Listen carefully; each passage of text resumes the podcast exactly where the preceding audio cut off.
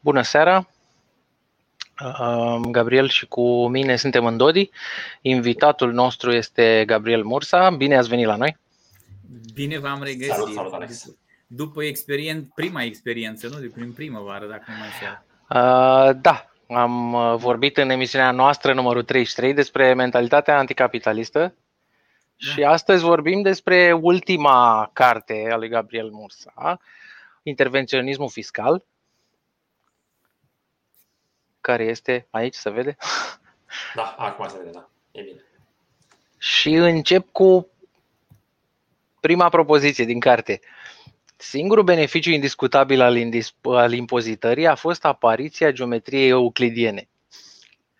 Cum a ajuns uh, tâlhăria continuată să fie regulă în societate? Da, păi mai întâi, înainte de a, de a continua ceea ce ai început tu, um, eu am predat și predau un curs de, de economie fiscală la niște studenți de la master.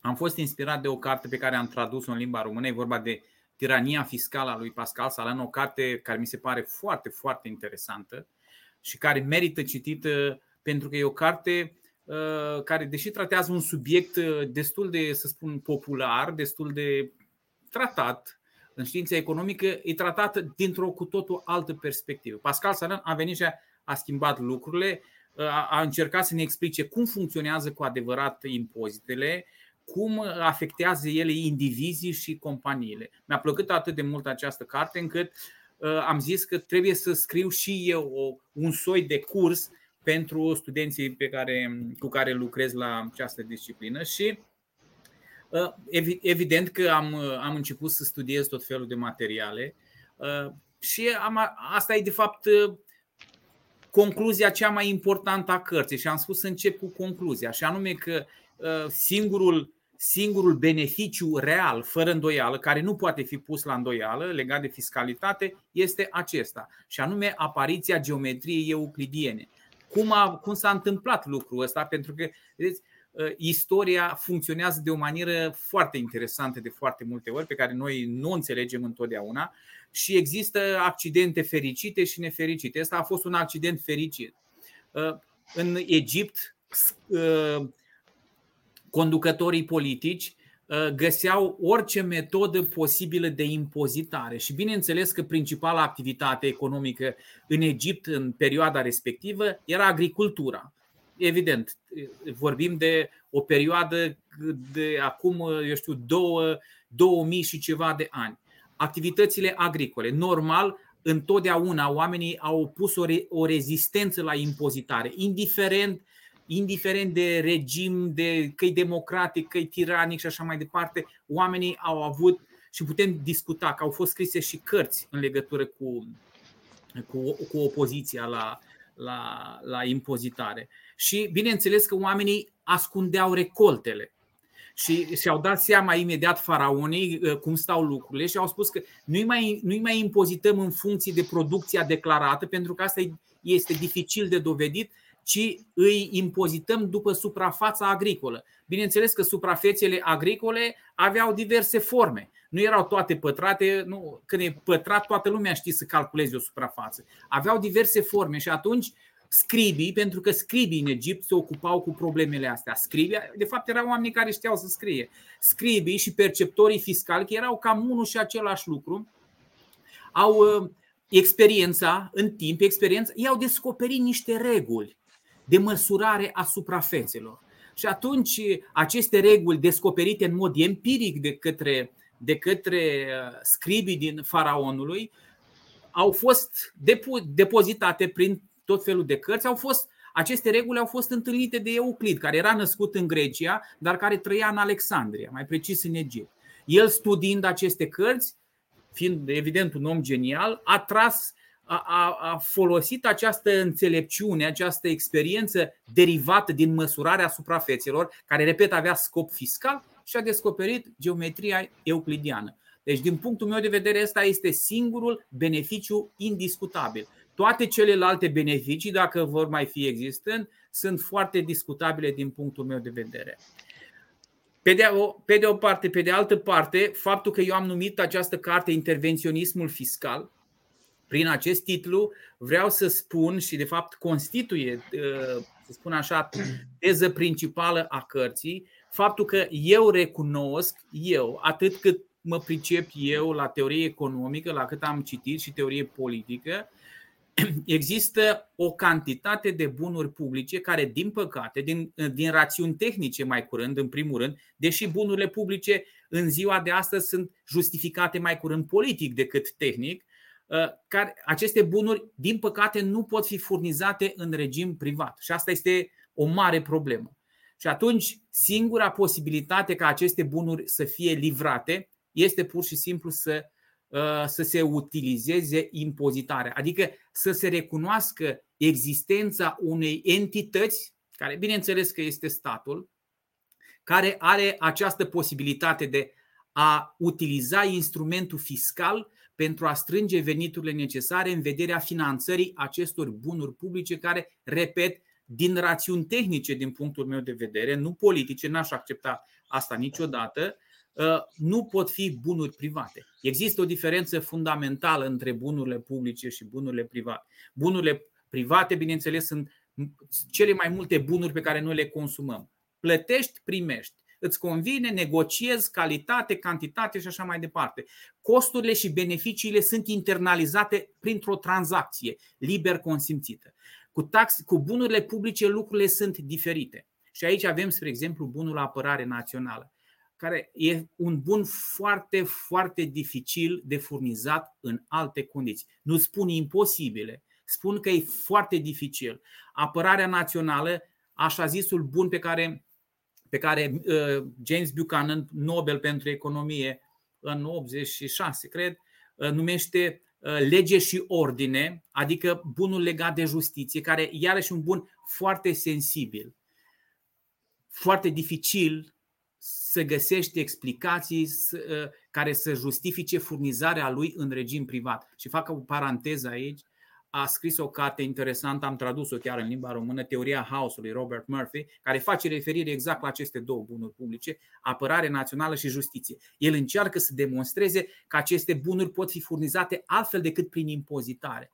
Eseurile lui sunt foarte interesante, sunt provocatoare din punct de vedere intelectual, mi se pare excesiv de romantice și nu prea văd că ar putea să funcționeze în realitate. Prin urmare, din punctul meu de vedere, trebuie să acceptăm că există un minimum de bunuri publice, nu știu care este acel minim, dar există și, din păcate, nu le putem finanța altfel decât prin impozitare.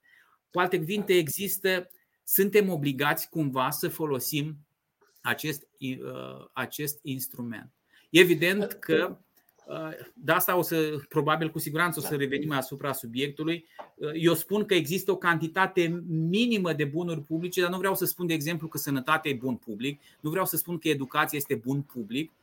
Deci nu se pune problema în da, termen. Gabriel, dacă ai putea să ne treci printr-o istorie a justificărilor pe care cei care impuneau impozitele le foloseau pentru a convinge pe cei care le plăteau să accepte aceste impozite. Adică, zicem, faraonii sau în evul mediu, ce justificări foloseau uh, regii și împărații și faraonii și ce se folosește în uh, epoca modernă.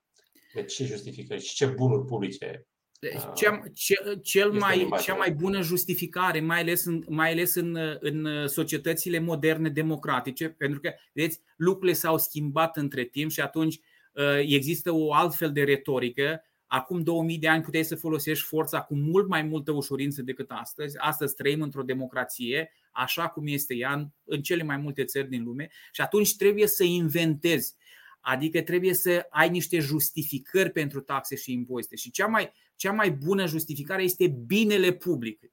Deci de la bun public ajungi la binele public. Noi creștem taxele și impozitele pentru binele public. Ce înseamnă binele public? Asta nimeni n-a reușit. Sau pentru justiție socială. Pentru justiție socială.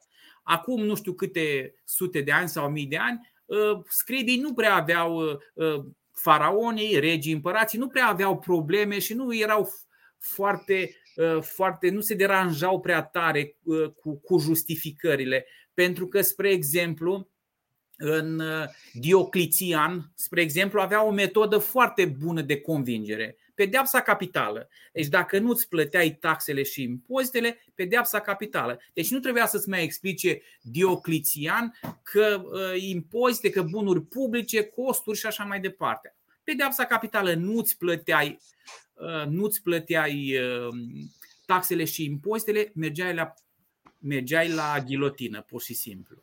Cred că multora le-ar plăcea și astăzi. Uh, există, eu cred că e o Asta mai curând o chestie care ține de un soi de istorie romanțată.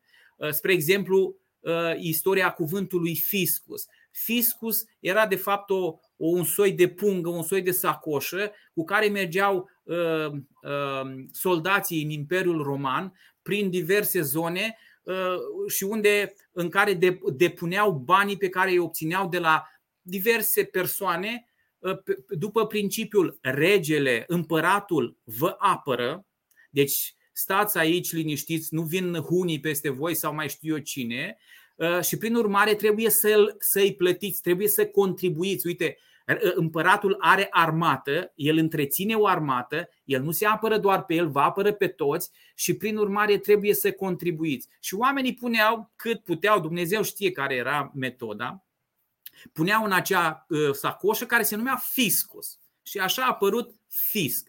Fiscus care după după aceea se numea Fiscus Iudaicus, de exemplu Vespasianus a impus și am discutat data trecută, dacă mi-aduc aminte, a impus Fiscus Iudaicus, adică un impozit plătit pentru că erai evreu. Pur și simplu, un imperiu roman. Era evreu, trebuia să plătești un impozit care se numea uh, Fiscus Iudaicus, adică pur și simplu, ca să vedeți, um, cât de uh, aberante au fost sau, sau ce justificări aberante foloseau mai mari zilei ca să impună un impozit. Și uh, de reținut că acest fiscus iudaicus uh, a, a, a rezistat practic până în epoca lui Hitler. În Franța a fost, a fost abolit după, după întoarcerea lui Napoleon prăbușit din Rusia. Abia, abia atunci a fost abolit în Franța. Iar în Germania, uh, inclusiv uh, Inclusiv Hitler impunea un asemenea impozit. Stătea într-un ghetou și plătea impozit pentru că era evreu. Asta, asta ca să, să vedem încă o dată ce justificări aberante au folosit întotdeauna uh, conducătorii sau cei care aveau puterea să impună. De fapt, cei care aveau uh, puterea să impună Uh, impozit vine de la impus. În limba spaniolă, impuesto înseamnă chiar de la impus. Și în limba engleză înseamnă același lucru.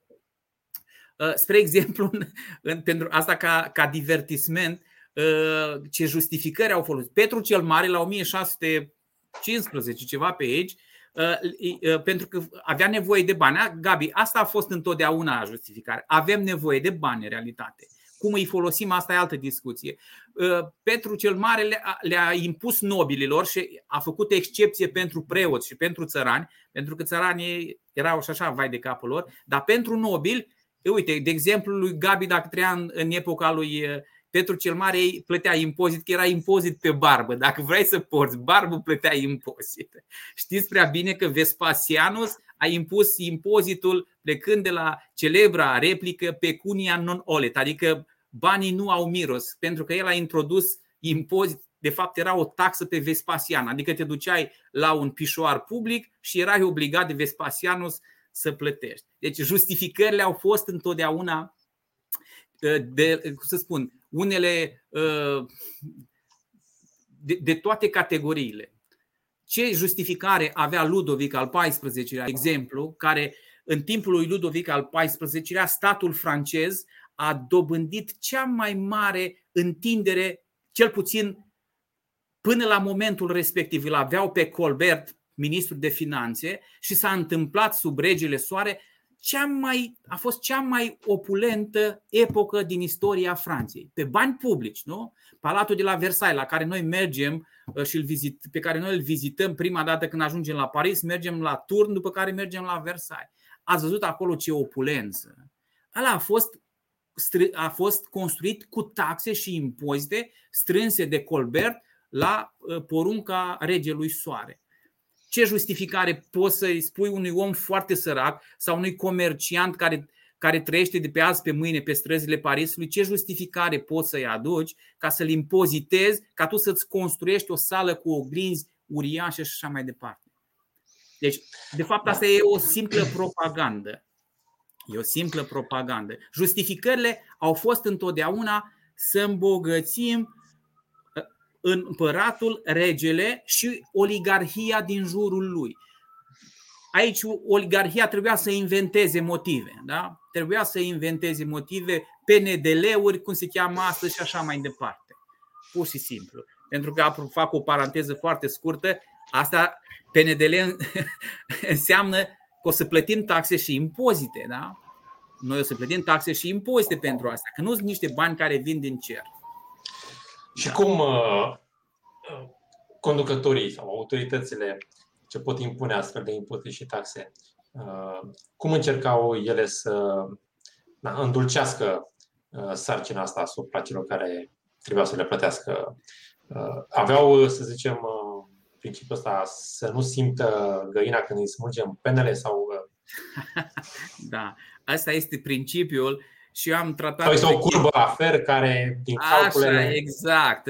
Am scris un capitol despre curba la fer și poate că o să discutăm un pic și despre asta. Este principiul acesta. Cine putea să-l. Să, în general, este atribuit unui președinte american, dar e fals. Cel mai bun, cel mai bun cea mai potrivită persoană ca să spun asta era chiar Colbert, care a fost un ministru care nu numai că a crescut taxele și impozitele extraordinar și a strâns sume de bani pe care i-a, i-a, i-a investit în, în, în, în, în, în, în uh, gen. Exact, grandomania asta. Nu numai, nu numai că a făcut, de el a inventat asta. Deci să, să obții de la gâscă cât mai multe pene cu cel mai mic număr de zgomote posibil. El a inventat, a inventat uh, nebunia asta. Da, în sfârșit. Justificări. Și, uh, de exemplu, uh, în epoca modernă avem impozitarea progresivă, să zicem, o chestie în care mhm. cei care au mai mult să plătească mai mult pentru cetate, să zicem, pentru bunurile astea publice, cei care câștigă mai puțin. Mhm. Uh, este, este mai echitabil așa sau ar trebui, domne, toți beneficiem de același număr de bunuri publice, adică uh, educație pentru copiii noștri și pentru un om bogat și pentru un om sărac este aceeași uh, și ar trebui să fie un impozit în cifră absolută pentru fiecare cetățean. Un fel de capitație. Asta este nu nu știu dacă e cel mai, ră, cel mai rău lucru al sistemului fiscal modern. Uh, de exemplu, uh, mie cel mai, cel mai uh, rău mi se pare disimularea fiscală, adică împărțirea sarcinii fiscale sub forma mai multor impozite pe care le plătești în momente diferite și din motive diferite, dar în realitate din același venit. Dar uh, uh, impozitarea progresivă este una, una din un, un rău extraordinar de mare, care unde putea să apară în altă parte decât în Franța, nu? la începutul secolului al XX-lea în Franța. Franța se știe, Franța este țara socialismului modern. Franța a inventat socialismul modern, nu trebuie să ne ascundem, iar ce se întâmplă în Franța, deși, deși a avut o pleiadă extraordinară de, de gânditori liberali în secolul al XVIII-lea și al XIX-lea, Franța în a doua jumătate a secolului al XIX-lea a devenit socialistă de-a drept. Au avut și foarte mulți socialiști, de fapt, socialismul modern acolo s-a născut. Și au inventat impozitarea progresivă. Uh, aici problema este următoarea. Uh, este foarte dificil să, pentru mine mă refer, e foarte dificil să fac aprecieri de natură etică. Pentru că atunci când fac aprecieri de natură etică, intru într-o zonă pe care profesional nu o stăpânesc, dar intru într-o zonă a subiectivității maxime. Dar chiar și așa, eu în carte am încercat să, să justific din punct de vedere economic de ce este o, o, o, o, un sistem profund nedrept. Pentru că în primul rând, violează un principiu fundamental al societății moderne. Un principiu fundamental al societății moderne, care n-a fost descoperit în modernitate, ci a fost descoperit în Grecia antică, sub denumirea isonomiei, isonomia, egalitatea în fața legii. Iso egal și nomos lege.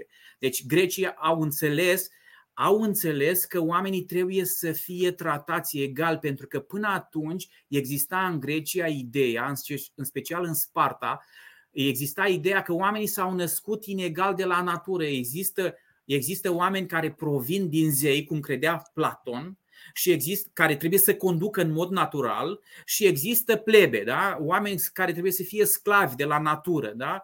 Există două categorii de oameni. E, grecii au inventat această noțiune care, bineînțeles, a avut ceva succes la momentul respectiv, dar modernitatea a redescoperit-o și a, a considerat că, de fapt, ă, statul de drept s-a demonstrat deja istoric. Statul de drept merge mână în mână cu civilizația, cu avansul economic, cu dezvoltarea, cu, cu, cu, cu avansul civilizației, subliniez. Acesta este un principiu câștigat al civilizației, egalitatea în fața legii. Deci primul principiu pe care îl încalcă această progresivitate este acesta. Tratează în mod inegal oameni egali. Deci în Constituție spune clar că ești egal în fața legii, dar legea fiscală face o excepție și spune că nu. Oamenii trebuie să fie tratați diferiți. Cei care au mai mult trebuie să, uh, trebuie să plătească mai mult și cei care au mai puțin trebuie să plătească mai puțin. Bineînțeles că aici e ușor să intrăm în zona populismului, pentru că noi avem un cult pentru sărăcie. Pur și simplu, da? Nouă, dacă ar fi să alegem între un sărac și un bogat, întotdeauna am găsit virtuți la, la sărac și toate defectele din lume la sărac. Și atunci am fi imediat de partea săracului. Da, domnule, ăla, ăla bogat trebuie să suporte în mod diferit sarcina fiscală. În Grecia antică, spre exemplu, în Atena, exista această practică. Cu alte cuvinte, cei bogați participau într-o altă măsură la finanțarea bunurilor publice din Atena. Deci se derulau tot felul de activități în, în perioada, în, în perioada, în the golden age of Atena, da? Era, e, adică perioada în care Atena s-a apropiat foarte mult de ceea ce astăzi numim capitalism. Ei, în perioada respectivă, cei mai bogați oameni din Atena plăteau impozite, nu plăteau impozite, contribuiau numai că această contribuție era benevolă. Adică dacă Alex uh, s-a îmbogățit și a devenit milionar, el se ducea să facă o donație către un cămin de bătrâni sau finanța construcția unei școli.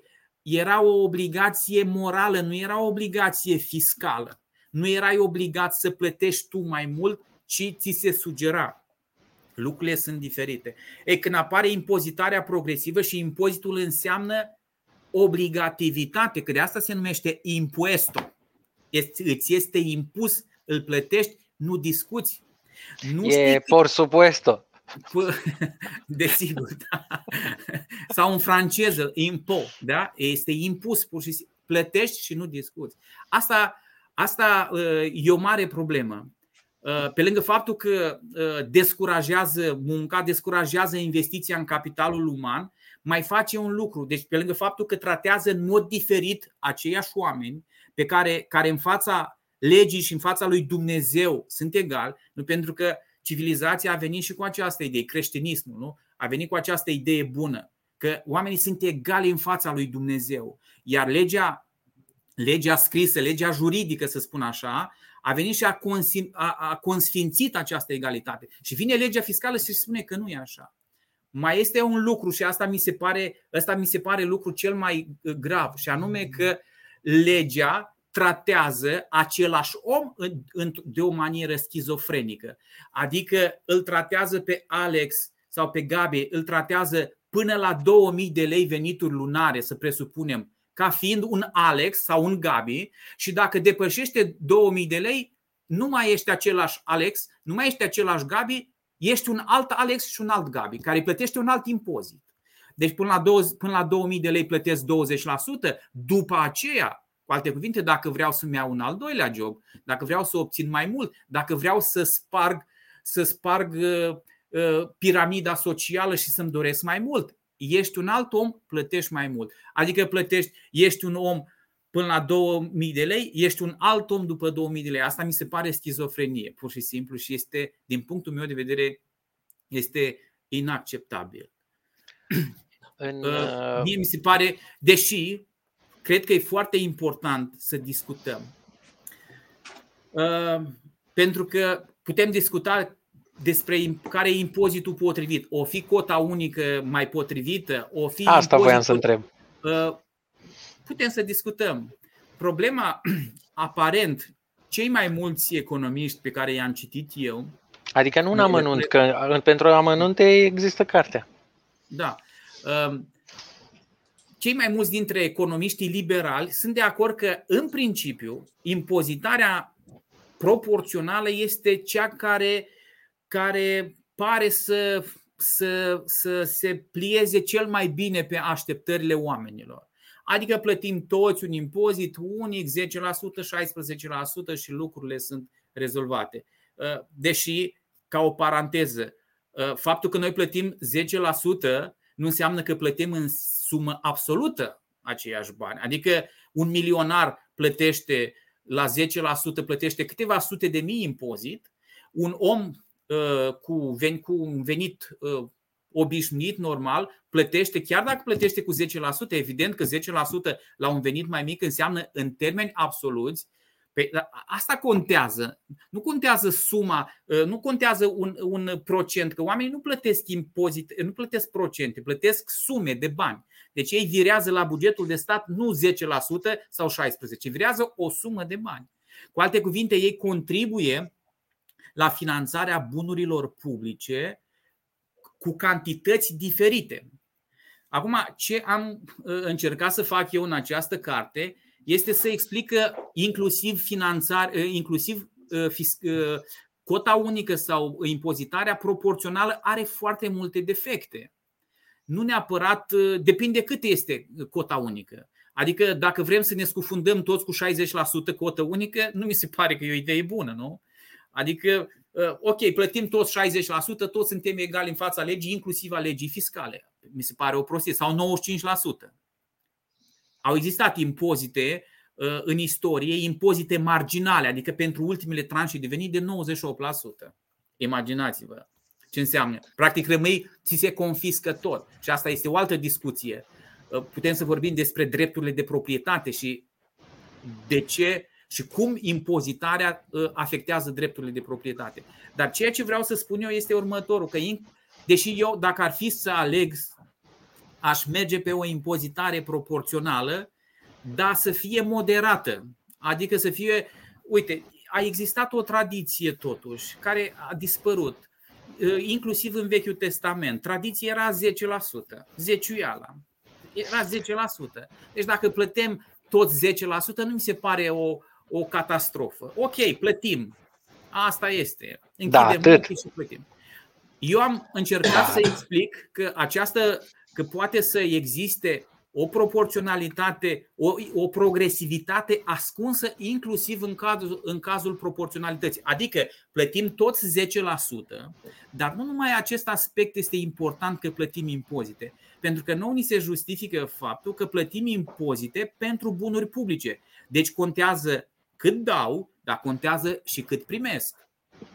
Pentru că să presupunem că Gabi și Alex au un salariu de uh, uh, 10.000 de lei și plătesc 10% din venitul lor. Adică plătesc câte 1000 de lei impozit. Da? Asta este impozitare proporțional, așa ni se spune. Dar lucrurile nu se opresc aici. Problema este că eu plătesc, voi plătiți impozite ca să primiți bunuri publice.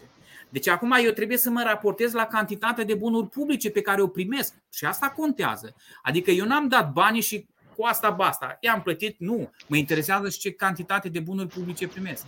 Dacă Gabi, de exemplu, primește înapoi, uh, nu știu, un voucher de 1000 de lei pe lună pentru alimente și încă unul pentru educația copilului, deci el primește, dă, dă 1000 de lei și primește înapoi 2000 de lei bunuri publice.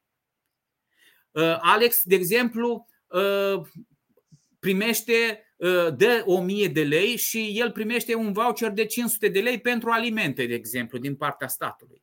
Păi aici avem, avem în realitate, dacă ai calculat ce ai dat și ce ai primit, deci impozite și bunuri publice, îți dai seama că de fapt Gabi în termeni reali este impozitat mai puțin decât Alex. Nu? Deci da. există o progresivitate ascunsă fără ca noi să ne dăm seama. Ei, marea problemă legată de, de, de lucrul ăsta este asta.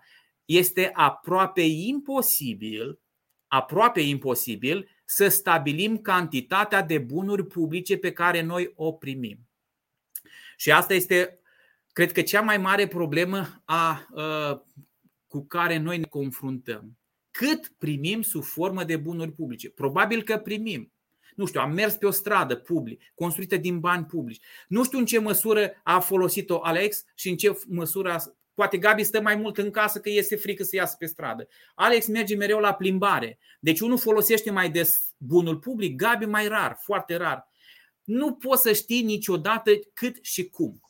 Și nu numai, pentru că uh, aceste bunuri publice pot apărea în mod direct sau în mod indirect. În cazul, uh, exemplu, în cazul, um, spre exemplu, uh, Uh, Alex folosește mai des sistemul de justiție. Are el o problemă și îl folosește mai des. Gabi stă cu minte, nu vrea să aibă de a face cu judecătorii și așa mai departe. Uh, Gabi cheamă mai des poliția acasă, că are probleme cu vecinii, Alex niciodată.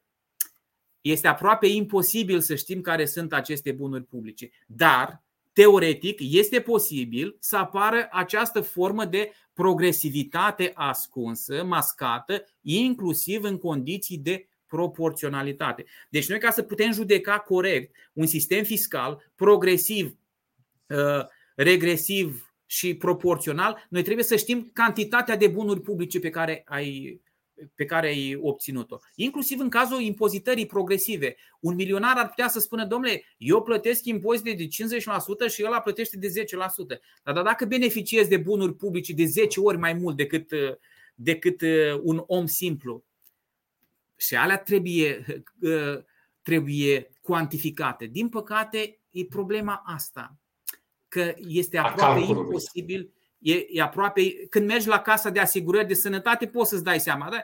X a mers de 10 ori, a primit 10 uh, rețete compensate, eu n-am primit niciuna. Acolo e simplu.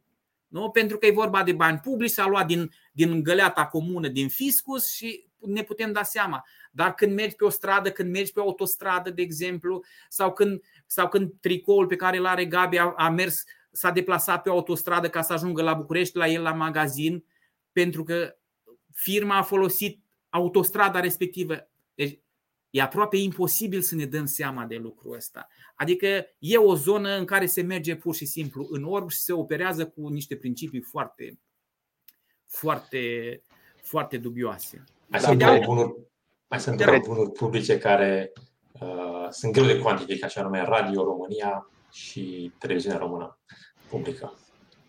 Astea sunt, astea sunt transformate în mod forțat în bunuri publice, pentru că ele sunt, poate că la început, pentru că, uite, apropo, pentru că mi-ai, uh, mi-ai ridicat o minge la fileu, împotriva bunurilor publice, pentru că eu în principiu sunt Uh, sau, sau cred și bănuiesc că și voi sunt convins de fapt că încercăm să fugim cât mai mult de bunuri publice și să transformăm cât mai mult în bunuri private. Iar inovația este o metodă de a face acest lucru. Spre exemplu, spunem, domnule, eu nu pot să-mi dau seama dacă dacă pe o autostradă, uh, cine merge pe autostradă? Păi inovația îți permite, de exemplu, lucrul ăsta. Când ai intrat pe autostradă, îți lipești pe mașină un senzor și la intrarea pe autostradă, ca la Formula 1, un senzor și când ai trecut pe acolo știe. Alexandru se află pe autostradă, spre exemplu, și știe da. exact câți kilometri a, f- a făcut și prin urmare el poate fi pus să plătească exact în măsura în care a folosit acest bun public.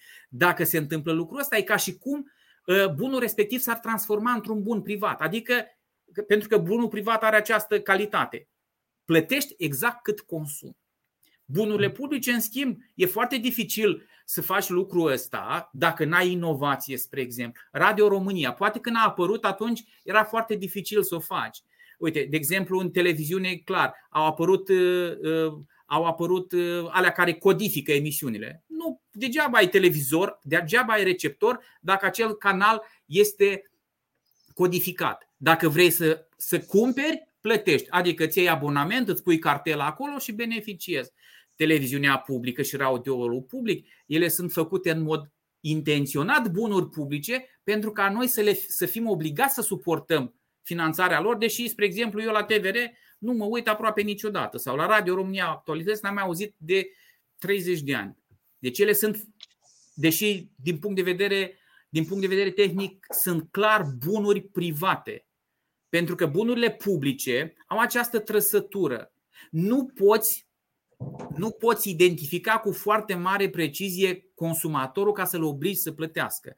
Nu poți să faci separația între Alex și Gabi. Pentru că asta este.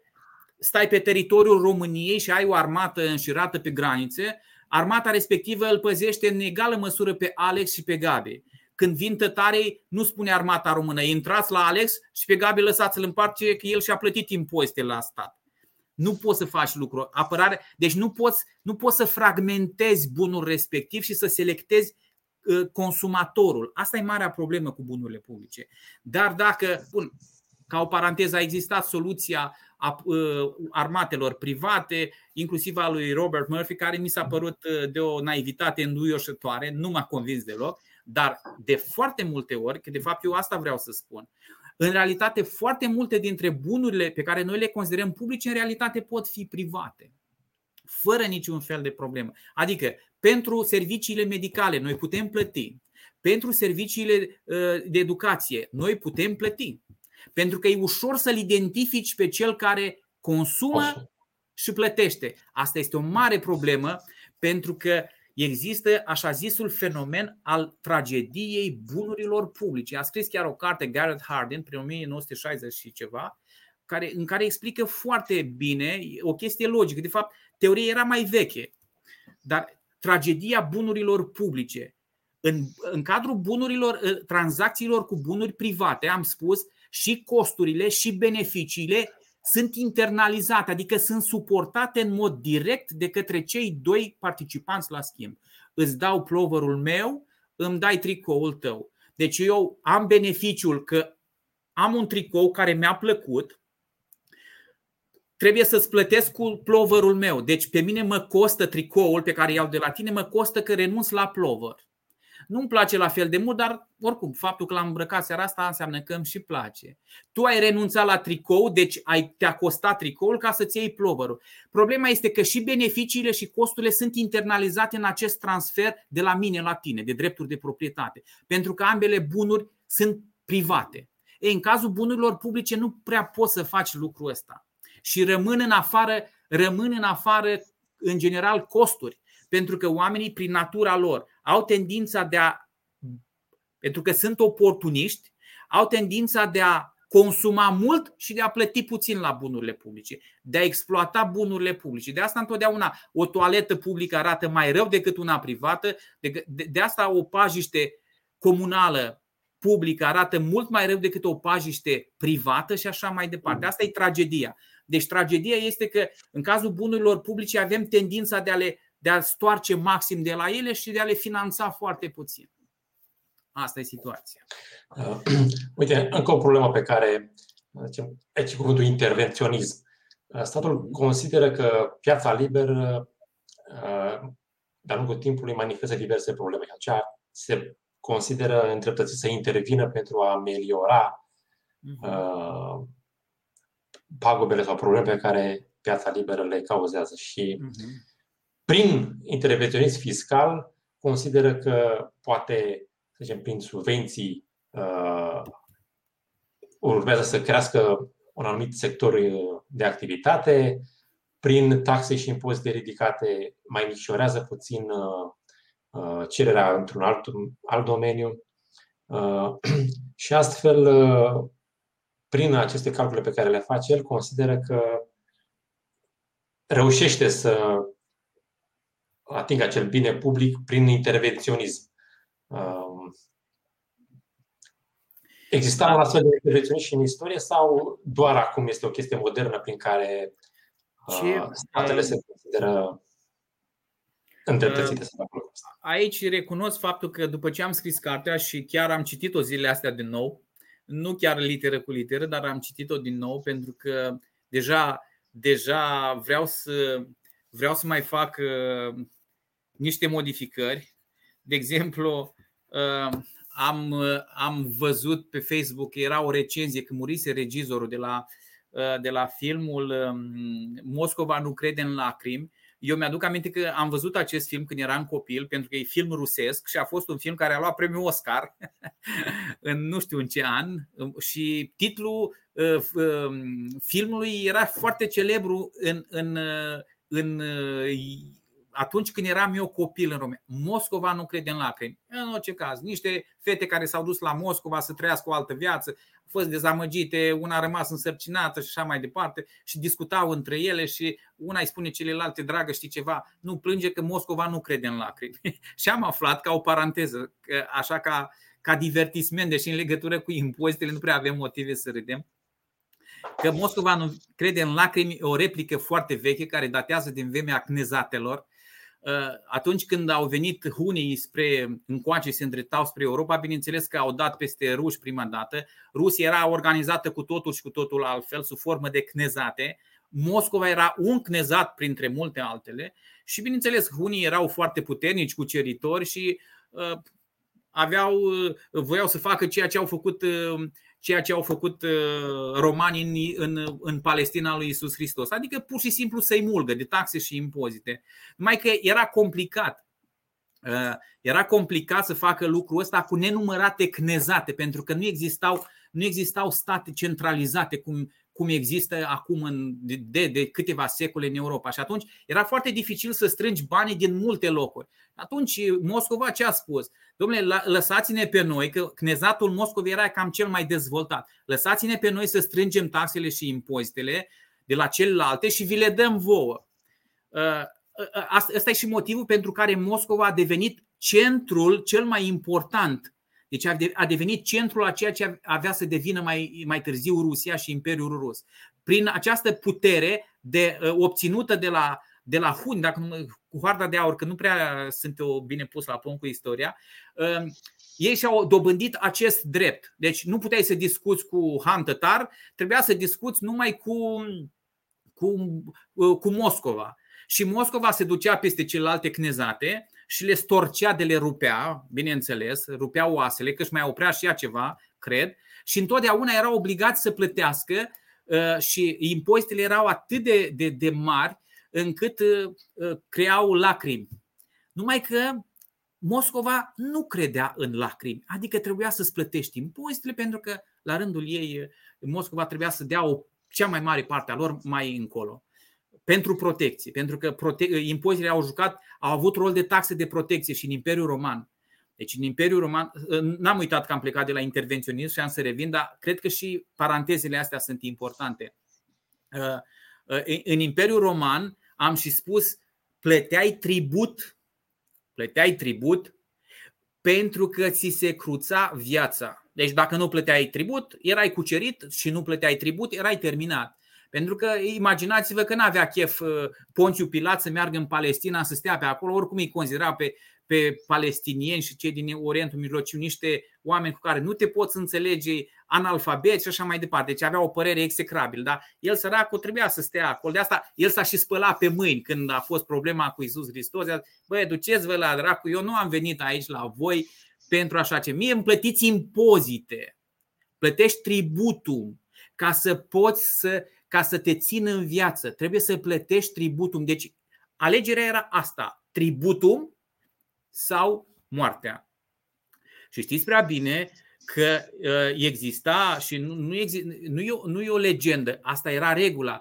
Când Iisus Hristos spune în toate cele trei evanghelii, dați cezarului ce e al cezarului și lui Dumnezeu ce e al lui Dumnezeu, aici nu e, o, nu e o din asta, cum să spun, Nu e o chestiune de ordin filozofic, pentru că am văzut că mulți interpretează, domnule, separarea dintre puterile temporale și puterile atemporale ale lui Dumnezeu, adică să facem separație între biserică și stat. Nu se gândea nimeni la așa ceva la momentul respectiv. Era vorba de taxe și impozite. Plătește-ți impozitele.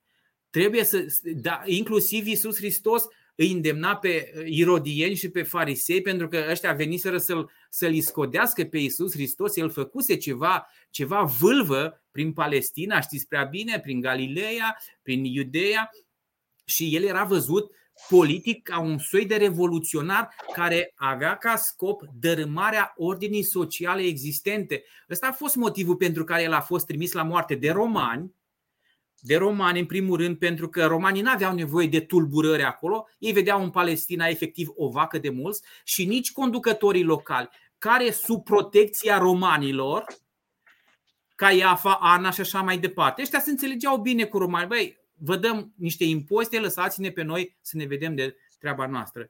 Și Isus Hristos era văzut ca un soi de revoluționar. Iar fariseii și care vreau să-l dea pe mâna, pe mână, până la urmă a ajuns acolo, Uh, Iisus Hristos și-a dat seama de lucrul ăsta și a spus nu. Deci eu nu sunt un revoluționar. Plătiți-vă dările către Cezar.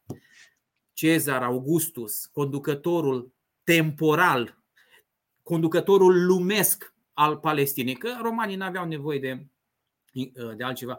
Și mai fac o paranteză aici, uh, inclusiv în legătură cu nașterea lui Isus Hristos, a avut legătură cu, cu impozitarea.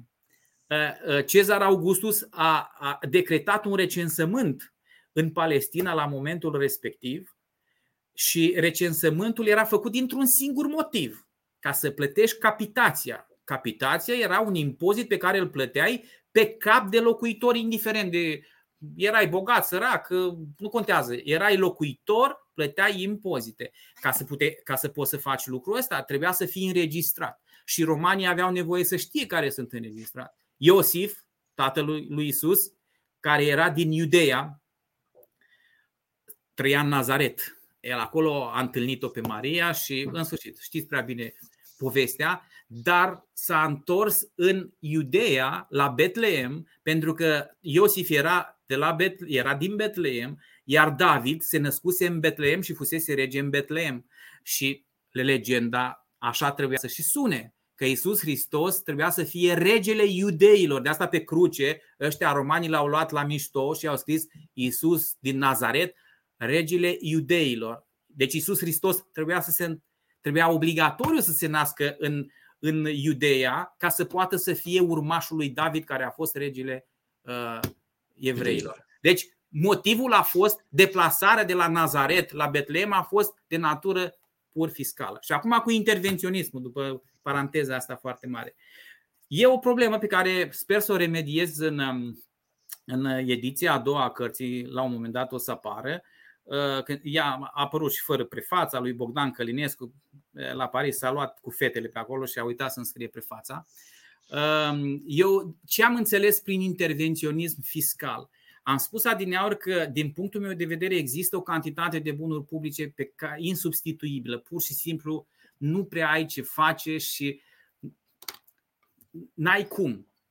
Din punct de vedere tehnic, poate că vor apărea inovațiile necesare astfel încât să le transformăm în bunuri private. Poate găsim o soluție astfel încât să nu mai avem nevoie de o, apăra- de o armată națională. Poate, la un moment dat. Poate găsim soluții să nu mai fie justiția un bun public, să fie un bun privat. Poate. Deocamdată soluțiile sunt neconvingătoare și nu sunt susținute de tradiții, deși tradiția nu poate să fie întotdeauna bună. De asta am spus că există o cantitate minimală de bunuri publice și am încercat, dar n-am insistat, să demonstrez că această cantitate și o face mult mai bine uh, ăsta, uh, James Buchanan, care justifică că de fapt aceste bunuri publice sub forma, sub forma uh, justiției, sub forma apărării naționale, sunt bunuri care determină creșterea cantității de bunuri private, pentru că ele, de exemplu, permit apărarea proprietății. Și, practic, eu n-am găsit un, un filozof mare din istorie, liberal, care să, care să justifice inexistența statului. Chiar zilele astea recitesc am citit Leviatanul lui Hobbes, am recitit cartea lui Humboldt despre limitele acțiunii statului și inclusiv nu mai spun John Locke, am citit acum 20 de ani, 30 de ani când eram pe la doctorat. Deci toți, toți marii filozofi liberali găsesc o minimă justificare statului, adică găsesc o minimă cantitate de bunuri publice, de exemplu, asigurarea, uh, uh, uh, furnizarea bunului securitate, de exemplu. Deci, dacă nu ți este apărată proprietatea privată, dacă cineva. Bineînțeles că noi ne apărăm proprietatea privată. Eu, de exemplu, am camere video, am gard, am uh, uh, chestii. Un am câine. O, o bâtă de baseball în casă. Deci am bunuri private cu care să-mi transform bunul ăsta siguranță în. Dar nu știu dacă mi-e suficient dacă vine Putin peste mine, de exemplu. Nu știu dacă mi-e, mi-e suficient treaba asta. Și atunci trebuie să existe, din punctul meu de vedere, o cantitate minimă de bunuri. Care e cantitatea asta, n-aș putea să determin eu. Eu consider intervenționism fiscal tot ce depășește această cantitate de bunuri care permite maximizarea cantității de bunuri private. Deci tot ce depășește ace- aceste bunuri și cantitatea de impozite strânsă dincolo de furnizarea acestei cantități minimale de bunuri publice, eu o consider intervenționism fiscal. Deci nu spun că introducerea pur și simplă a impozitelor înseamnă intervenționism, pentru că nu pot să-mi explic cum ar funcționa o ordine spontană în absența unui instrument care să impună, spre exemplu, respectarea regulilor, adică un instrument de coerciție care este stat. Mises spune clar lucrul ăsta, Adam Smith spune clar lucrul ăsta, Hayek și așa mai departe. Deci ce depășește această, această cantitate de, de bunuri publice, pentru mine înseamnă intervenționism fiscal. Adică dacă statul vine și mi-a mai mulți bani pentru că vrea să dea, să ajute nu știu ce, un agricultor și așa mai departe, pentru mine asta înseamnă intervenționism fiscal, pentru că nu se justifică să strâng astfel de bani. Nu este strict necesară pentru buna funcționare a unei societăți ă, plata acestor impozite. Dar, Dar accesul la tutun nu este o chestie care ajută la.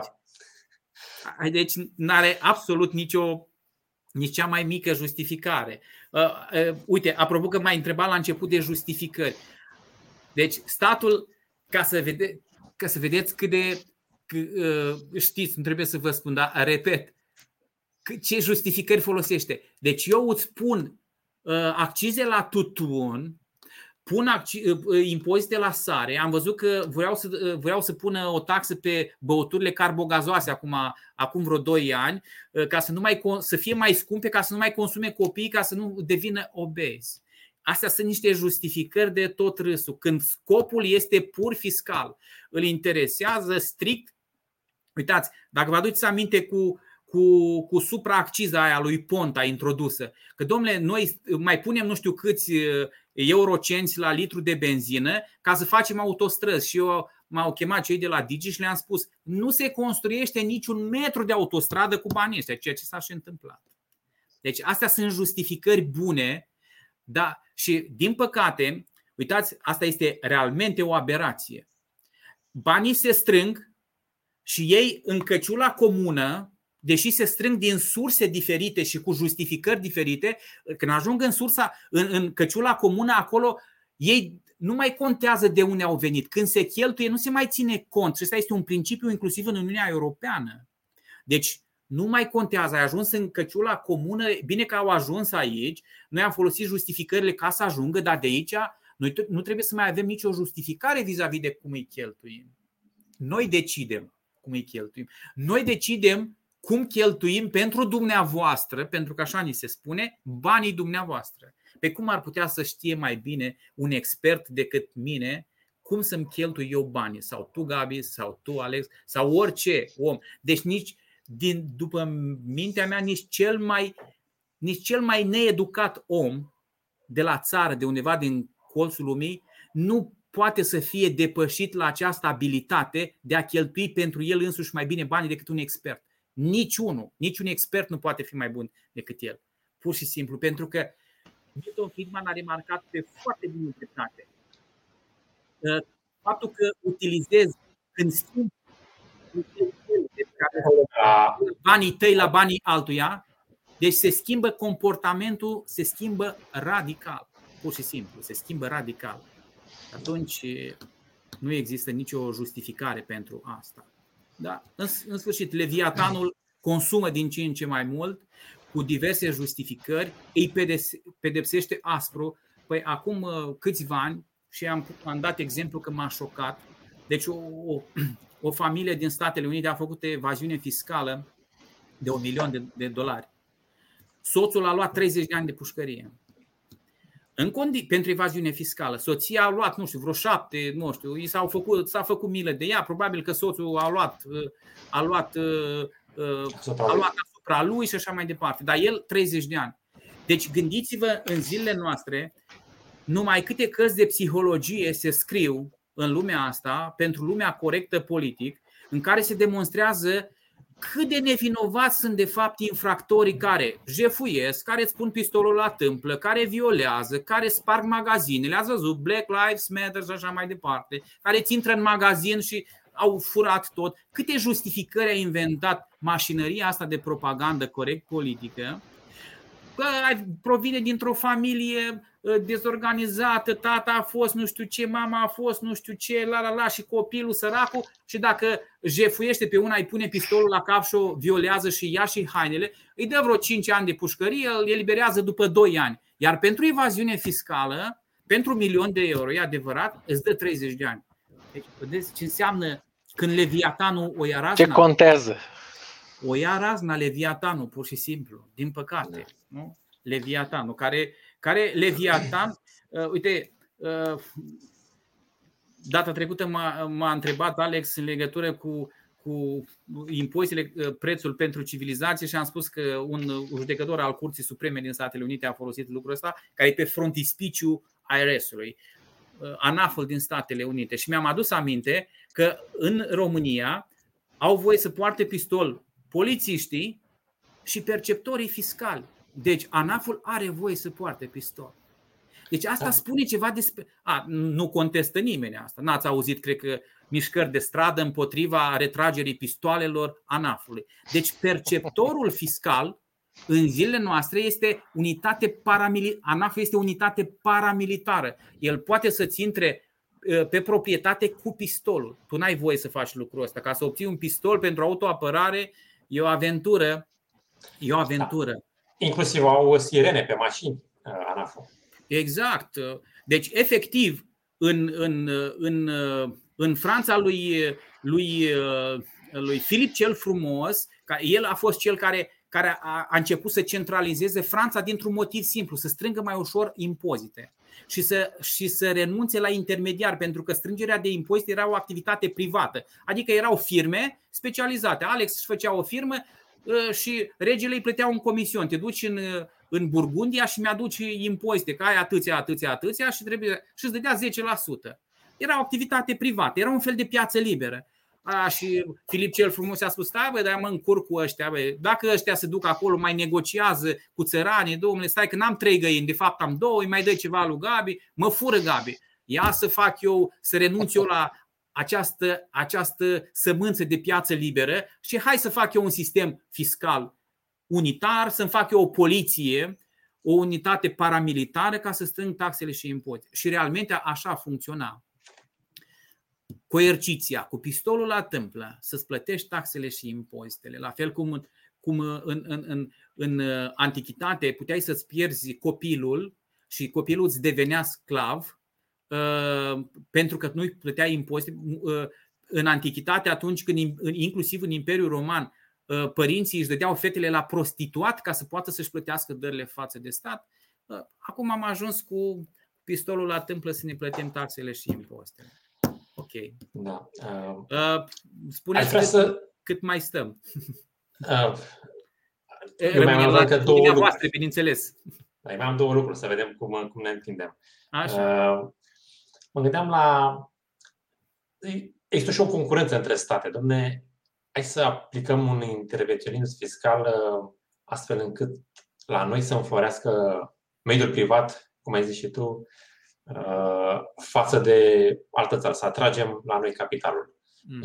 Avem exemplu acum Irlanda, dar asta a fost din toate timpurile. Mm. Oamenii cu. Concurența. Concurența. Concurența, Concurența pur și simplu.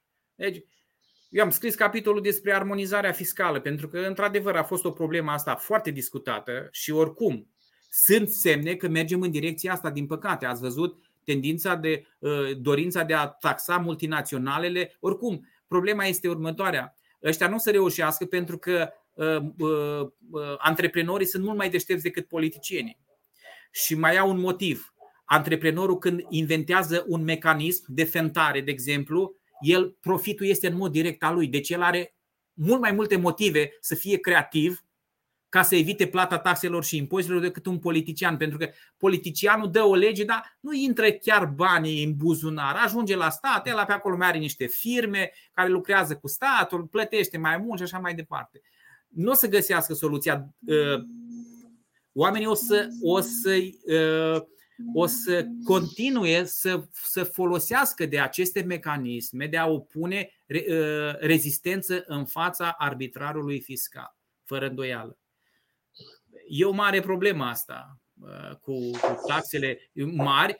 Uh, concurența. Deci, pe, cred că în lumea asta foarte puțini oameni, inclusiv cei cu mintea foarte îngustă, ar putea să nege faptul că concurența este un lucru bun inclusiv socialiștii cred că sunt de acord că în principiu concurența este un lucru bun. Bun, dacă concurența este un lucru bun, adică dacă concurența între Samsung și Apple este bună, între, uh, între Real Madrid și uh, PSG este o concurența este bună, între Panasonic și nu știu cine este bună, dar nu este bună în privința impozitelor. Asta deci pentru mine este inexplicabil. Deci cum e bună concurența pentru orice, dar pentru impozitare nu. De asta, vedeți, propaganda progresistă a Uniunii Europene a venit cu, cu o idee din asta care pentru creier sună extraordinar de frumos. Armonizarea fiscală. Deci creierul nostru are ă, opune în mod natural rezistență la negație, la lucruri care sună, care zgârie și armonia înseamnă frumos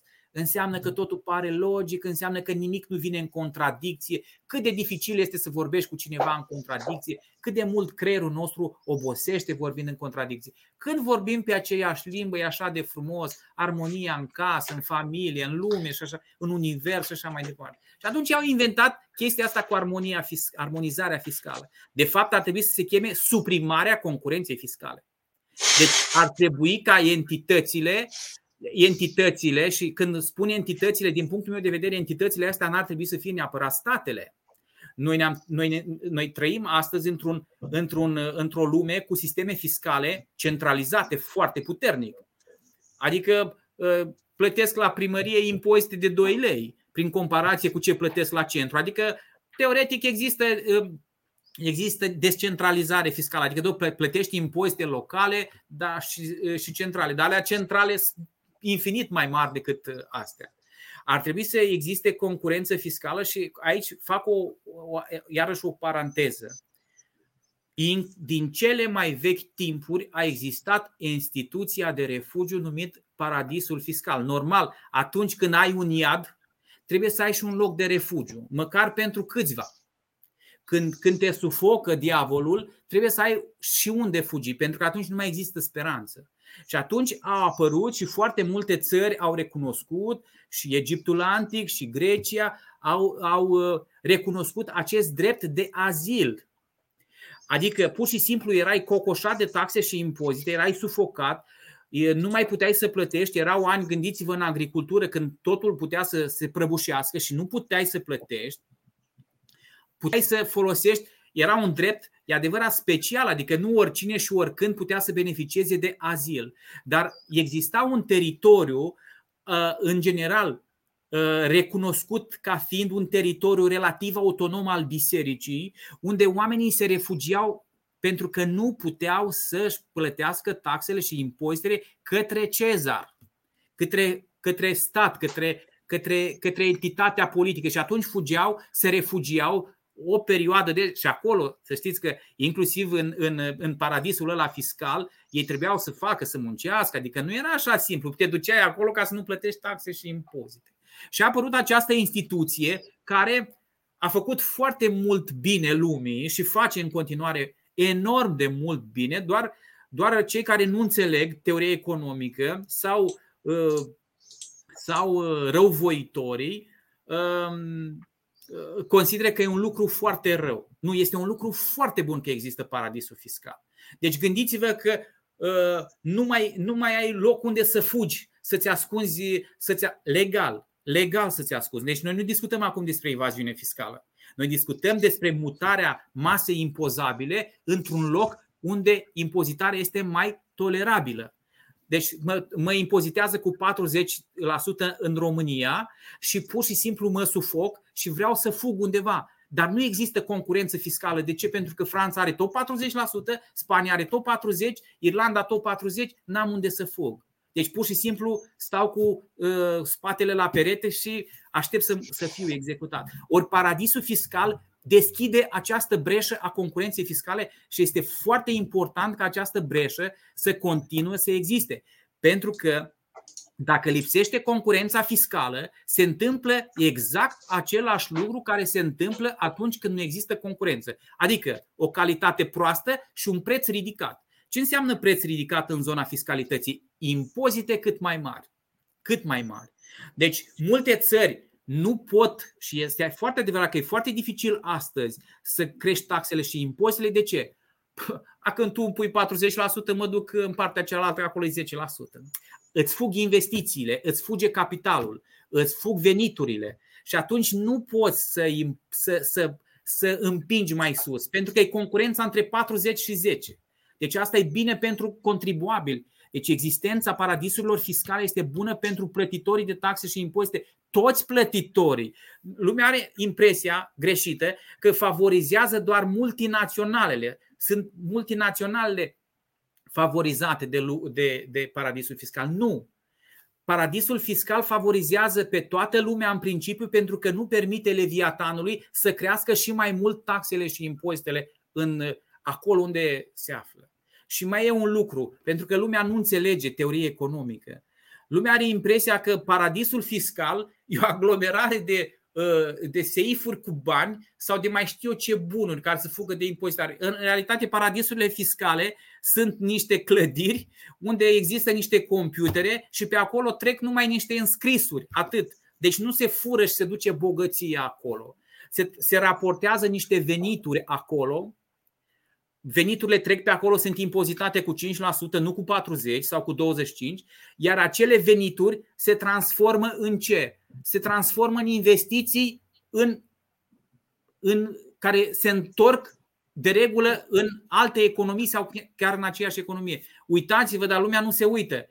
Care este cel mai mare investitor, uh, cel mai mare uh, uh, vehiculul care face cele mai, mult, cele mai mari investiții străine din lume? Paradisul fiscal, indiferent cum să o chema el. Deci paradisurile fiscale reprezintă principalul vehicul al investițiilor în lumea asta. De ce? De ce vine un francez să investească în România? Pentru că decât să stea în Franța acolo cu 30%, decât să vină în România tot cu 30%, mai bine vine în România și se duce după aceea și raportează veniturile într-un paradis fiscal. Doar le, doar le raportează.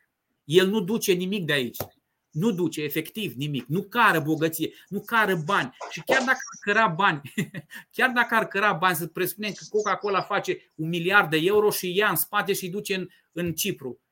Banii nu reprezintă bogăție. Banii sunt niște înscrisuri, niște bucăți de hârtie. Nici măcar nu mai sunt din aur, cum erau acum 200 uh, de ani. Sunt niște bucăți de hârtie. Banii și bogăția nu e unul și același lucru.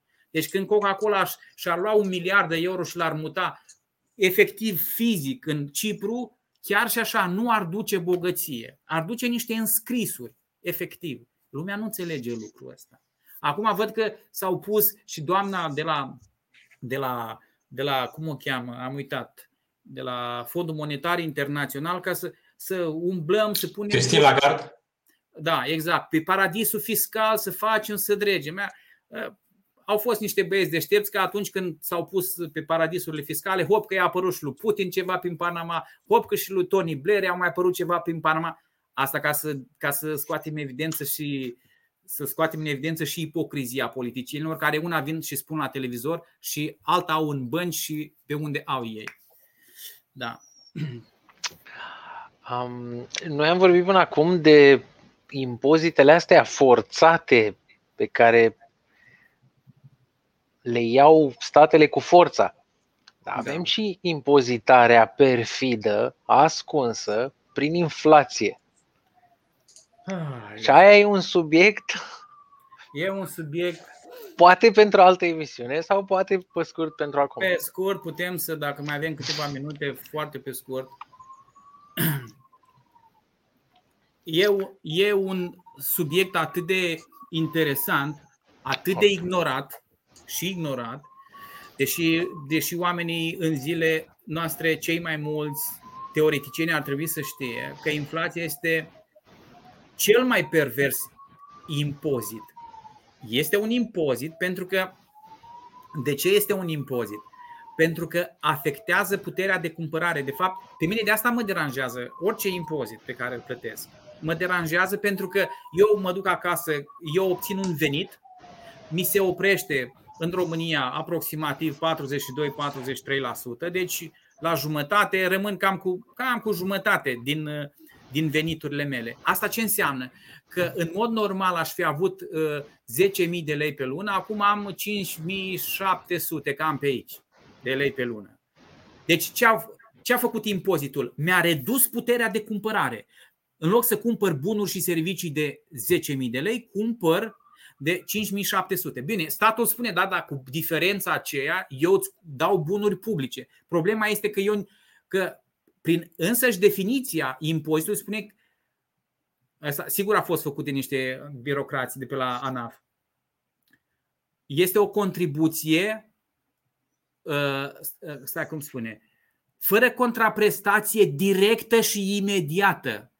Deci, nerambursabilă, nerambursabilă, o, o prelevare, pardon, nu o contribuție, o prelevare. Prelevare. Pre, se o prelev, adică ți ia pur și simplu, fără contraprestație directă și imediată. Adică ți ia acum și îți dă promisiunea că o să primești ceva bunuri publice, dar nu directă, nu directă și imediată. Adică nu imediat, nu acum ți ia banii și îți dă bunul, cum se întâmplă într-un schimb face-to-face, într-un schimb privat. Pentru că într-un schimb privat eu îi îi prelevez lui Gabi tricoul, dar îi dau înapoi imediat ploverul meu. Am făcut un schimb, bunuri private. La impozite lucrurile nu stau așa. Eu îi iau tricoul, îi, îi, în principiu îi promit că o să-i dau ploverul, nu neapărat, nu acum, că nu e, nu e imediată. Asta e definiția. Uitați-vă în, în legislația fiscală. Și nu neapărat lui Gabi, pentru că spune că nu e directă. Deci eu îi iau lui, dar nu obligatoriu, îi iau lui tricoul, dar nu obligatoriu îi dau lui uh, plovărul. Pentru că, de exemplu, din rațiuni de redistribuție, apropo de impozitarea progresivă, din rațiuni de redistribuție s-ar putea să-i dau lui Alexandru dacă eu consider că Alexandru e mai sărac și ar trebui să aibă și el un plover. E vulnerabil. Are mai, multe, are mai multe tricouri și las că dacă i-am luat eu tricou, i-am promis că îi dau ploverul, dar nu neapărat să-l dau lui. Deci vedeți nu e, ce... Nu e așa frig acum. Da, da. Această, acest impozit pe care îl știm noi obișnuit are în schimb un avantaj. Cel puțin în zilele noastre. El este votat în Parlament, cel puțin de la 1215, când a avut loc lupta dintre Ioan fără de țară, care era un ticălos fără de margini și un cheltuitor, un lacom și așa mai departe, care punea taxe și impozite de pe o zi pe alta, până când i-a supărat inclusiv pe aliații lui Baron și așa mai departe ca să evite un război civil, ă, ă, prin Magna Carta de la 1215, 1215 a fost introdus acest, acest principiu. Impozitele trebuie știute, anunțate, știute și acceptate. Adică eu trebuie, trebuie să-i consult pe cei care și măcar formal să am acceptul lor. Păi Juan de Mariana, de exemplu, care a fost un mare intelectual, un, un intelectual imens, sfârșitul secolului XVI-lea, da? începutul secolului al XVII-lea, a scris o carte pentru care a făcut pușcărie, în care spune așa, sunt niște principii. A fost oricum un gânditor liberal, radical, aș putea spune. A spus așa: orice popor are dreptul să-și ucidă suveranul dacă suveranul îl impozitează fără accept. Adică dacă eu ți impun un impozit. Deci tu dacă vrei, ești suveran, ai, tu ai dreptul să, să stabilești impozite, dar nu poți să stabilești impozitele cum vrei tu. Trebuie măcar să mă consulți pe mine. Ei, cel puțin cu timpul, în, în, în societatea democratică, impozitele sunt trecute prin Parlament, unde chipurile ar fi reprezentată toată lumea, impozitele sunt știute, impozitele, legislația fiscală nu se modifică foarte des, nu-i cazul României. În ultimii ani s-au mai stabilizat lucrurile, dar pentru că e problema impredictibilității afacerilor și așa mai departe. Dar impozitele sunt știute și sunt acceptate măcar de reprezentanții poporului. Adică, domnule, ăsta e impozitul. Nu vă convine? Schimbați conducătorii și schimbați legislația fiscală. Cu inflația, adică impozitele așa cum sunt ele, astea știute, clasice, sunt, au o doză de onestitate în ele. Adică nu mai sunt impozitele lui Ioan fără de țară. Și nu mai sunt impozitele lui nu știu care, lui Filip cel frumos și așa mai departe. Sunt știute, poți, poți să te duci în Parlament, poți să faci în, zile, în societatea democratică, să faci petiții online împotriva impozitelor. Uite, zero ă, taxe pe salariu minim și așa mai departe. Poți să faci lucrul ăsta. Cu inflația lucrurile sunt diferite pentru că inflația face exact ceea ce face impozitul, în esență, adică îți mănâncă din puterea de cumpărare. Numai că o face de o manieră insidioasă, de o manieră perversă, neștiută. Nimeni nu știe cum se evaporă puterea de cumpărare. Pentru că o consecință, dar nu singura și nu neapărat cea mai importantă, nu neapărat cea mai importantă, a inflației este că prețurile cresc care, ă, ă, la un moment dat, sau cel puțin în raport cu anumite venituri, cresc mai repede, ceea ce înseamnă că salariile în termeni reali se comprimă. Este exact ce se întâmplă acum în România în perioada asta, la modul foarte serios. Adică noi acum trăim inflație cu adevărat serioasă și se vede și o să se vadă. Adică pur și simplu puterea noastră de cumpărare se, este mâncată de impozitul inflației. De ce a apărut? Pentru că, pentru că uh, uh, politicienii, uh, și nu întâmplător am spus politicienii, baterea de monedă a fost în principiu cea mai mare parte a istoriei un privilegiu al seniorului. De asta există și taxa de senioraj. El când tipărea banii, se plătea o taxă pentru ca să îi se recunoască suveranitatea și așa mai, uh, mai departe. Și el s-a gândit la un moment dat ce să facă. Dacă are un kilogram de aur, să, uh, să nu să facă o mie de galbeni, să facă 2000 de galbeni. Cum? Falsificând conținutul în metal prețios al banilor. Adică, pur și simplu, amesteca acolo cu aur, dădea uh, uh, senzația că e aur, dar uh, banul respectiv avea jumătate aur și jumătate metal ordinar. Și el crea o cantitate suplimentară de bani. Cantitatea asta suplimentară de bani ajunge în circulație. Dacă nu crește și cantitatea de bunuri și servicii, se produce un dezechilibru, pentru că noi cu banii cerem bunuri și servicii în ultimă instanță. Și bunuri de consum în, pre- în special și bunuri de materii prime. De asta cresc și prețurile la materii prime în, în perioade de inflație. Nu cresc numai prețurile bunurilor de consum. Raportul dintre ele deja este o altă discuție și aici se produc multe, multe lucruri rele care stau la baza crizelor economice. Se, se rup niște raporturi acolo în prețurile relative. Și atunci se creează o cantitate mai mare de bani, prețurile cresc, și încep să începe puterea de cumpărare a anumitor oameni să scadă. Este exact cum ți-ar crește taxele și impozite. N-ar mai fi 10%, ar fi 20%. Veți spune, dar unde se duce puterea de cumpărare? Ea, ea pleacă de la mine. E ca și cum de la 10% aș plăti 20%. Deci rămân cu mai puțină putere de cumpărare. Numai că nu e vizibilă la inflație, pentru că atunci când cresc prețurile, eu pot să dau vina pe altcineva decât pe, pe cel care tipărește banii. Cine? Vânzătorul de la colțul străzii, spun șeicul arab care vinde petrol, că a scumpit petrolul, gazele naturale și așa mai departe. În principiu nu. Inflația este creată pentru că inflația este o politică intenționată. O politică uh, care are ca scop uh, absorpția de putere de cumpărare. Se fură dintr-o parte și se mută în altă parte. Unde? În primul rând la stat. De ce? Pentru că statul este cel care are diparnița. Nu mai există uh, monede private nu în lumea în care trăim. Sau dacă există astea, au un rol oricum uh, marginal în lumea în care trăim. Și prin urmare, statul, instituțiile statului, prietenii din imediată apropiere a statului sunt cei care câștigă în inflație. De asta inflația este creată în mod intenționat. Este, pur și simplu ea fură de la toată lumea care plătește prețuri și redistribuie putere de cumpărare către stat sau către prietenii statului, către firmele din imediată apropiere a statului, către prietenii politici și așa mai departe. Deci, fără îndoială că deci face mult mai multe lucruri rele, dar pentru omul obișnuit ăsta este efectul cel mai, cel mai clar, cel mai evident. Ok. Deci, deci trebuie o emisiune întreagă. Nu trebuie Cândva. întreagă. Uh, Câteva lucruri. Lumea ar trebui să știe, pentru că uh, e o chestie care pur și simplu uneori mă deranjează. Toată lumea dă din colț în colț, domnule, cine, cine a creat inflația? Păi nu poate să creeze inflația, că inflația este un fenomen monetar. Deci, Gabriel. din- te rog. Uh, uite, vreau doar să introduc o anecdotă. Am vorbit cu Cristian Popa de la BNR uh, recent și mi-a spus că la muzeul BNR există vreo șapte monede ale lui Diocletian uh, de la mare la mic. Și se vede, se vede clar și scrie și anul.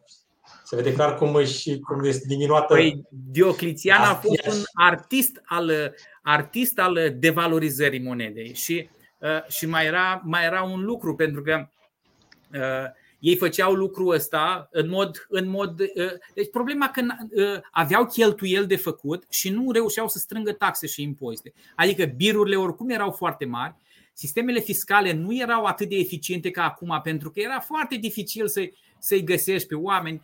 Oamenii erau răspândiți, nu, nu se circula cu ușurință, nu puteai să ajungi acasă la om imediat, să-l cauți, să, să-l strângi, nu știai și așa mai departe.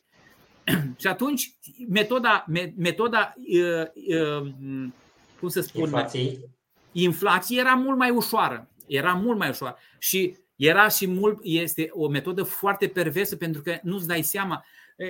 Deci imaginează-ți că pui în, în sertar 10.000 de lei ca să pleci în uh, vacanță anul viitor în Grecia. Și când scoți aceiași sute de mii de lei anul viitor în Grecia, îți dai seama că ajungi până în Bulgaria. De ce? Au crescut prețurile. E, îți dai seama că este, trebuie să te întrebi, domnule, ce s-a întâmplat cu banii mei? Că eu i-am lăsat aici, i-am scos să aceiași bani, nu mi-a furat nimeni și cu toate astea am ajuns până în Bulgaria, că n-am mai ajuns bani să ajung în Grecia. Ce s-a întâmplat? Cine mi-a furat puterea de cumpărare? Cine mi-a furat uh, dis- diferența de distanță până în Grecia?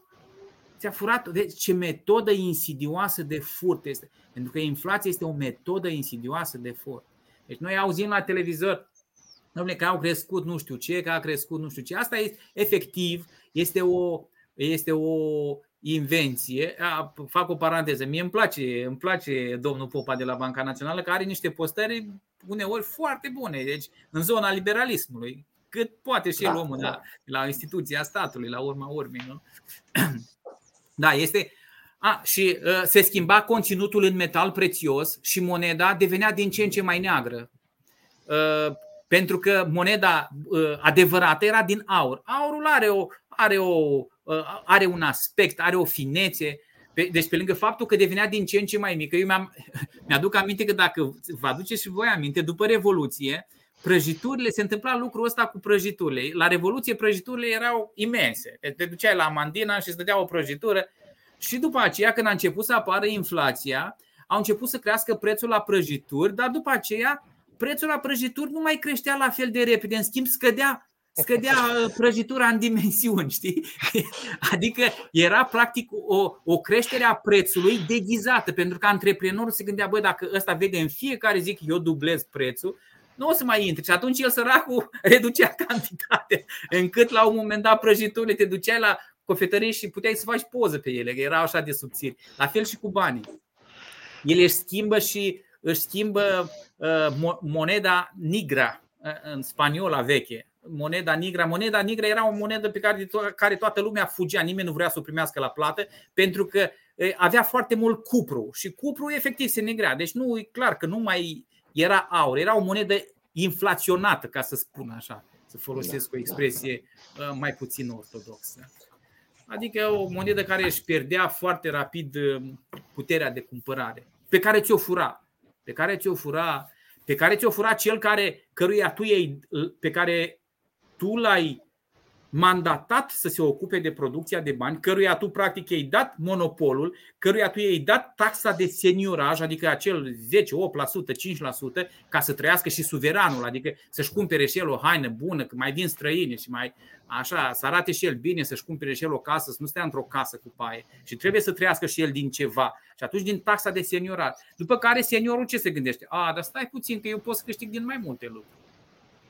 Deci în Spania, la un moment dat, dar n-a durat mult, regii erau obligați uh, să jure pe cruce că în timpul mandatului lor nu vor devaloriza moneda.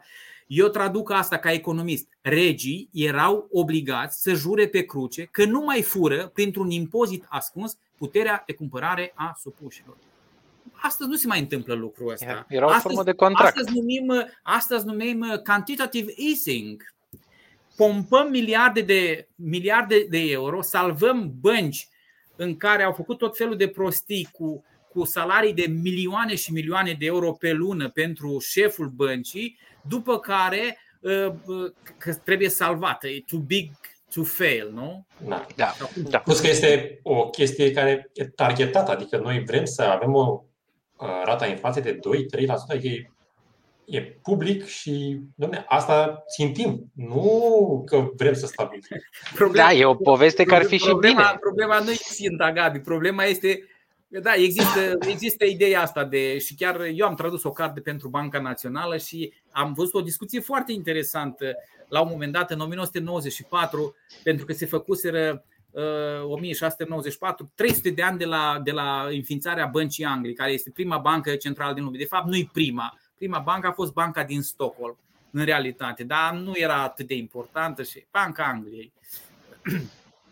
și era o discuție, uh, o discuție, îmi pare rău că să spun așa, cartea nu prea circulă în public. Uh, era o discuție foarte interesantă să vezi cum discută uh, fostul șef, am uitat, de la Alan Greenspan cu cu, cu guvernatorul din Noua Zeelandă și cum văd ei lucrurile. Deci chiar, chiar foarte interesantă. Dar toți, și apropo de ce mi-ai spus, cu targetarea inflației, domnule, ne, ne propunem 2%.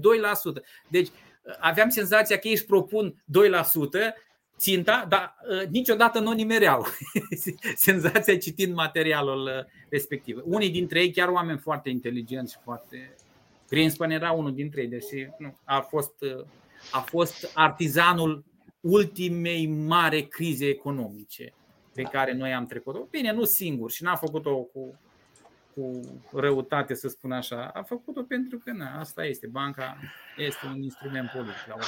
A făcut-o cu imprimanta, nu cu răutate. Imprimanta, da. Deci poți să, poți să, uh, să furi putere de cumpărare cu imprimanta. Asta e un lucru extraordinar și este, este aproape imposibil de înțeles un om simplu. Nu poți să, nu poți să explici unui om simplu. Omul simplu spune, a, când avem mai mulți bani, e bine, putem cumpăra mai mult. Punct. Și atunci de asta politica inflaționistă a avut întotdeauna succes pentru că ea a, a creat a creat uh, senzația de bine atunci când, uh, când crește cantitatea de bani. Băi, bani, plătim salarii mai mari, oamenii merg la magazin și cumpără mai mult și așa mai departe. Și lucrurile se opresc aici. După care da. încep să crească prețurile, iar, iar justificările sunt a, pe da, ce, ai venit la mine și ți-am crescut eu prețul, du-te la ăla de la colțul străzii, că el a fixat prețul acolo. Păi nu eu, nu la mine e inflația, unde îți plătești? La Ion. Păi du-te la Ion și întreabă, de ce mi-ai crescut mie prețul? Da, în sfârșit. Bine, Gabriel Mursa, mulțumim frumos pentru prezența în această seară. Mulțumim și, și telespectatorilor. Ne auzim luna viitoare. La revedere! La revedere! Bye bye!